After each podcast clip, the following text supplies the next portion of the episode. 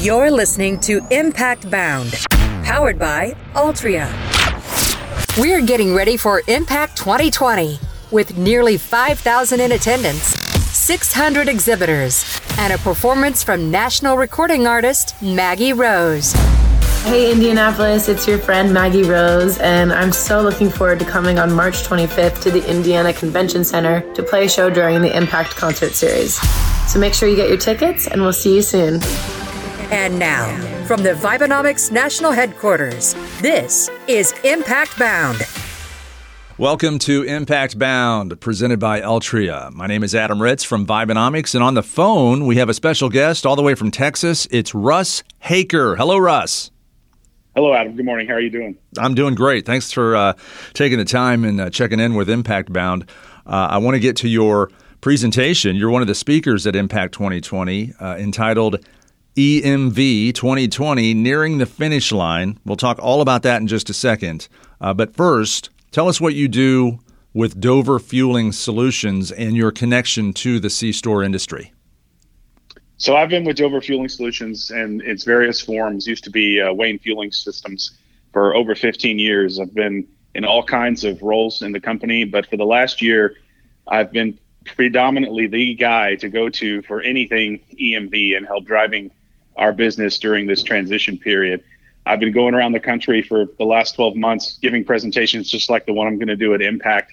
Uh, so much so that some of my internal colleagues have dubbed me EMV evangelist. So I kind of prefer that title to my director title. So you, you're the sales strategy director, also known as the EMV evangelist. I love that title. That's a great title. Yeah. I was thinking maybe I ought to start uh, get a, a, white collar and a black suit to start uh, touring and doing these presentations in. But hopefully, I'm, I, at this M-PACT show, um, everybody who attends, I'll be able to convert them uh, towards uh, making a move towards EMV and updating their uh, business.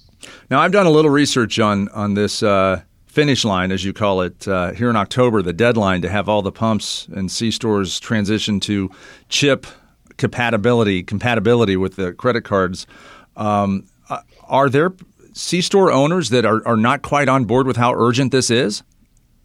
It, that is a big hurdle that we are facing in the industry. There's a lot of myth and misnomer around EMV and what it's designed to do and the benefit for the C store owner. I would say that the, the biggest issue for these guys right now is they don't fully understand the potential impact of their business. So the risk for them does not outweigh the cost of making this upgrade. That's what they think. Correct. They think there's um, no risk. That's correct. They, they don't see it. Um, I again with all the presentations I've been doing over the last 12 months, these guys don't. The owners of these stations don't understand uh, how much fraud activity is actually happening on the gas station fueling side of the forecourt now. Since the indoor EMV transition has taken place, these fraudsters now have moved their crime activity to the gas station forecourt and, and ATMs in that in a different in that different market, since they can no longer commit this type of fraud inside the store. Well, I'll tell you, as, a, as just a customer, I, I think about it almost every time I fill up my car. When I put my card in the pump, uh, I'm thinking, I wonder if somebody, some hacker, has some sort of uh, you know miniature minuscule thing inside this slot that's going to steal my credit card info and, and fraud me out of a thousand bucks uh, i'm always thinking about that so uh, it is a, a topic that uh, i'm a little surprised to hear you say that a, lo- a lot of c-store owners aren't taking i guess that seriously so your presentation entitled emv 2020 nearing the finish line you will present this at M-PACT 2020 uh, what are some of the I, I don't want to give away the the cow for free. Uh, let's give away some milk here. Uh, so that our listeners can. I really want them to to come to your session and learn more about this. Uh, I guess what are the some of the highlights? Well, one of the things we'll be talking about is what does the fraud activity actually look like in the market today, uh, and where the market's at. I'll be talking about that at both general market levels across the U.S but also trying to drive home the message of what the individual retailer might see uh, in terms of costs if they choose not to upgrade and this type of uh, fraudulent activity hits their doorstep. So hopefully to make it some more real to them. Do you have any of those numbers you can share with me? Uh, let's say absolutely. absolutely. Um, so, you know, if you look at some of the other trade industry uh, consortiums like NACS and Conexxus, uh, they're projecting that fraud, credit card fraud on the forecourt will exceed $450 million in the U.S. this year. And then when you start looking at what individual stations that are already responsible for these costs in high fraud markets like Florida, Chicago, Phoenix, Houston, Dallas, we're seeing numbers of individual stations that are are seeing fraud losses in anywhere from hundreds of dollars a month a month to thousands of dollars a month. In some cases, we're seeing some in the tens of thousands, even over $100,000 a month in losses, depending on how much volume they're doing on the forecourt. So the number that just popped out in 2020 alone, you're saying there's going to be $450 million worth of credit card fraud in just the C-store fuel industry. Yes, just just that's just on forecourts that NACS is estimating that. On the outside, uh, forecourts of gas stations and refueling stations. Last year in 2019, it broke 400 million, so 450 is what NACS and Conexxus are anticipating this year. This activity has also grown six to seven times um, in in total over the last five years since the indoor transition. So as we've seen indoor fraud come down since the implementation of EMV indoors, and as a result, as I mentioned earlier, fraudsters have had to turn their attention to the to the fueling points uh, outside on the forecourt, and that those costs have gone up uh, very disproportionately in the last five years since that transition. So this deadline that they're mandated to change over to be chip card ready in October of this year, it's for their prote- protection. It's to benefit them, the C store and the C store owner. What happens if if they don't comply? Let's say October goes by, it's now November and they haven't done this. What happens? So the transition date is actually October 1st. On October 1st, the merchants will begin picking up the costs of this type of fraud activity, the losses associated with it, and the chargeback fees that currently their host providers are picking up. That is the banks that settle these payments for a convenience store owner or retailer. So the banks are footing these costs today. And come October 1st, they will be passed down to the merchant themselves if they do not have the technology running on their site to process a chip chip transaction on the forecourt. That's unbelievable. Yeah, I've had to fill out uh, forms for a you know a couple hundred dollar charge that I didn't make. Uh, yeah. The bank or the credit card company uh, reimburses me. Uh, if that happens after October first uh, at a fuel pump, that individual location will be responsible for that fund for those funds. That's correct. And the the issue around that is some of these numbers, depending on how much business these uh, C stores do, these could be rec- bank breaking losses for them that put them out of business. I don't I don't know a lot of C stores out there that can actually foot these kinds of losses for consecutive months before they're underwater financially. Do you have a statistic on how many of the current C store locations in America are not ready for this and maybe won't be ready? I mean, is there enough manpower to get this thing done? If everybody said, okay, let's do it, we got to get it done by October 1st, let's go. Can it be done? It, if everybody started today, um, we expect that we cannot finish. There's actually uh, too much work left to be done. Only about 35% of the market has converted their hardware. Uh, and about that number, about 10% have actually turned on the software. So if everybody decided tomorrow to to, to place their orders and do the upgrade, the shortage that we expect to experience is in the area of service technicians to complete the physical installs we don't have a shortage of inventory and product. It's just a matter of getting the, the service technicians out there and scheduled to complete the work.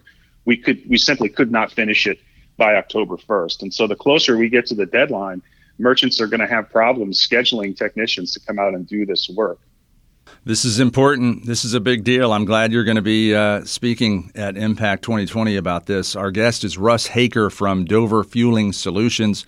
He'll be presenting uh, at M-PACT 2020 about the importance of uh, meeting this October deadline to be chip compliant with the EMV uh, as uh, we near the finish line. It's in his uh, the title of his presentation, EMV 2020, nearing the finish line. Uh, before I let you go, what kind of questions are you getting from uh, attendees at the presentations that you are or have already done? What kind of questions? One of the most common questions that I've been getting lately is around uh, POS vendor software. Um, the EMV solution doesn't involve just the products that my company sells. It also involves the C Store's POS vendor uh, inside the store because the pumps are talking to that POS, and ultimately the payment transaction flows through the POS to the settlement banks.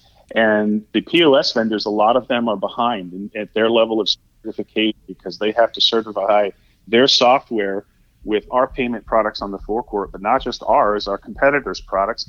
And then they have to certify with also every payment host acquirer, the First Datas, the Heartlands that are out there. And so that's a lot of testing and a lot of certification they've had to do. They're behind. Some of them, some of those flavor combinations may not be ready by October 1st. So one of the most common questions I've been getting is what happens if my POS software is not ready? Uh, and I don't have a clear answer for that because ultimately the merchant is still going to be liable for the chargebacks. Uh, so my message to C-store owners and and dealers is that they should be reaching out to their POS vendors and asking them when is their EMV software to support their payment solution on the forecourt and the host network they use going to be ready for installation.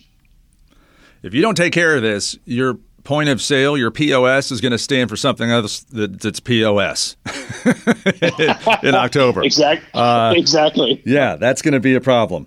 I was going to ask, you know, what's your prediction? Let's say it's September 30th. Uh, how many of the 150,000 convenience stores in America, how many are going to be compliant?